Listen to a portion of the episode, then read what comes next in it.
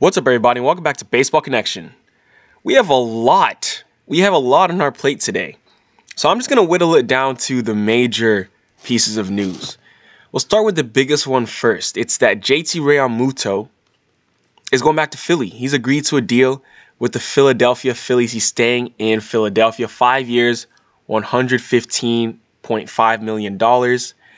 That is going to slightly top the average annual value record for a catcher.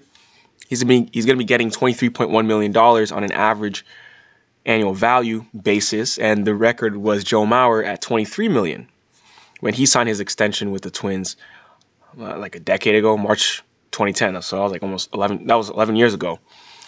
And um, I mean, many previous reports did indicate that Realmuto was trying to raise the bar on catcher salaries. I mean, obviously he's the best catcher in the game, and he's done that. I mean, ever so slightly, but you know his agent, he and his agent were definitely looking to top that AAV that Mauer got back in the day. So he's gonna be heading back to Philly, getting a cool nine figures, and you know he's off the market now. I mean, the big names are coming off the market. It's going only it's only a couple, maybe a couple days or weeks, I'm sure, until we hear Trevor Bauer sign. He's the last big domino to fall at this point. But we now have Springer off the board. We have Realmuto off the board. You know, the Phillies just hired Dave Dombrowski. He's no stranger to big payrolls. He's a new president of baseball operations. And I mean, a lot of rumors were that the Phillies were looking to cut costs, but now, obviously, by them going out and signing Realmuto, it shows that they're willing to pay up. And I mean, it also could mean that Realmuto's market was shrinking because at the onset of the offseason, everyone is hearing that he wanted 200 million, which definitely, you know, wasn't going to happen. The Phillies wanted to pay him 100, he wanted 200 looks like he got closer to what the Phillies were willing to pay. I mean, the projected number for him at the beginning of the offseason was five years, 125.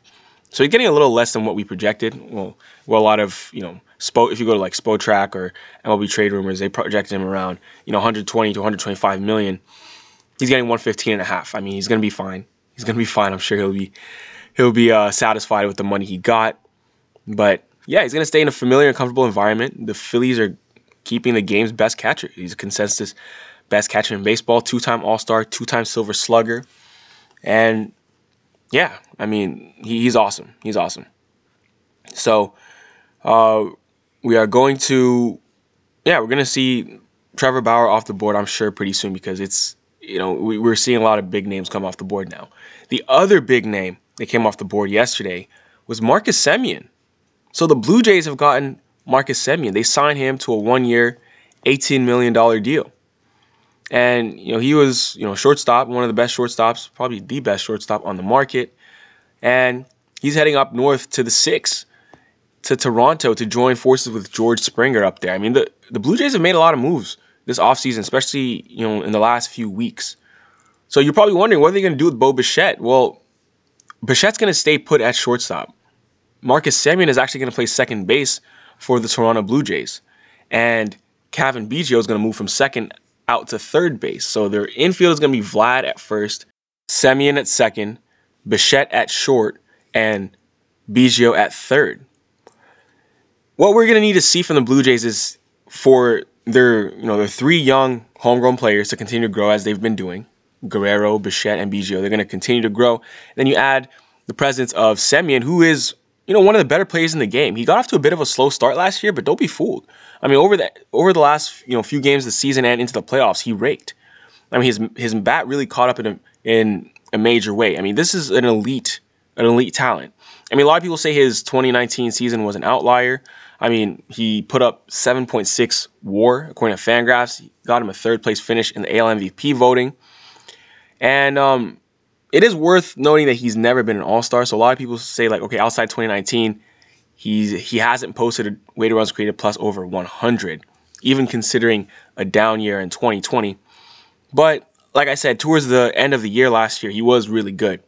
So I am I am a bit more bullish on Marcus Semien than most people. I do think that he's one of those guys who's turned a corner over the last few years, just one of those somewhat late bloomers. You know, a lot of people just look at the body of work and be like, ah, I don't see the career numbers being there. I think, I mean, there are people like that um, where you look at the full full career numbers and, and, it gives you cause, you know, for pause or cause for concern. But I think that Semien has improved year over year. I, I really do. But um, I mean, people do have legitimate concerns about his about his talent. So, but getting eighteen million dollars for one year, he's going to be doing this again next year. That's what it means. To be a free agent um, in a year's time. But the Blue Jays get one year of Marcus Semien, a high ceiling bat. You know, another significant piece off the board. So those were the two big, the big, uh, you know, piece of news yesterday. There were others though. There were others. I mean, the Twins have signed Andrelton Simmons. So speaking of shortstops, Andrelton Simmons is going to Minnesota on a one-year, ten and a half million dollar contract, and that deal is done. So you're going to have Jorge Polanco slide over to second base because he was previously their shortstop, their all-star shortstop. He's going to slide over to second base, and then Luis Arraez, instead of playing second base, he's not going to move around the diamond as needed. He's going to be their utility guy. Getting Andrelton Simmons, I mean, this dude is he's the best there is defensively. Four-time Gold Glove award winner. He's long been considered, you know, you know, the gold standard at shortstop. I mean, it wasn't. I mean, it wasn't um, outstanding from a you know metrics standpoint in 2020, but he only played 30 games. So he had minus one outs above average, but he only played 30 games in 2020. In 103 games a year before, he was second among all shortstops with 12 outs above average. And that's in only 103 games. So he played what like 50 fewer games than most shortstops in 2019, and he was still second among all shortstops with outs above average. I mean, th- I mean, I, I have seen a lot of people talk about Andrelton Simmons being a Hall of Famer like it sounds crazy to say, but I mean, I, I there ha- there are some people online, you know, some some baseball people like in YouTube and stuff. I've seen they have talked about Andrelton Simmons' case for the Hall of Fame. It's actually very interesting when you look at it. Very interesting when you look at it. If he plays long enough, he definitely does have a case. It's it's unique. You wouldn't think about it, but the way things are going, where people are becoming more aware of how to read sabermetrics, he might have a he might have a chance just based on his defense and his you know respectable offense, respectable offense. But yeah, that's gonna be um a, a really good deal for the Twins. I mean, right now they're still looking to sign Nelson Cruz. That they want to bring him back, but um, time will tell whether or not he will because he's definitely going to be waiting to see if that DH will be available in the National League. And the Tigers have signed Wilson Ramos, free agent catcher Wilson Ramos, a one-year, two million dollar deal. I mean, not not a huge deal, but thought I would mention that as well. And the Orioles signed Freddie Galvis, shortstop Freddie Galvis, one year contract, one and a half million dollars. Obviously not a big deal, but Jose Iglesias was recently traded, so they needed a shortstop, and they went out and got Freddie Galvis. He's serviceable. Iglesias is now out with the LA Angels. So those are the big moves from yesterday.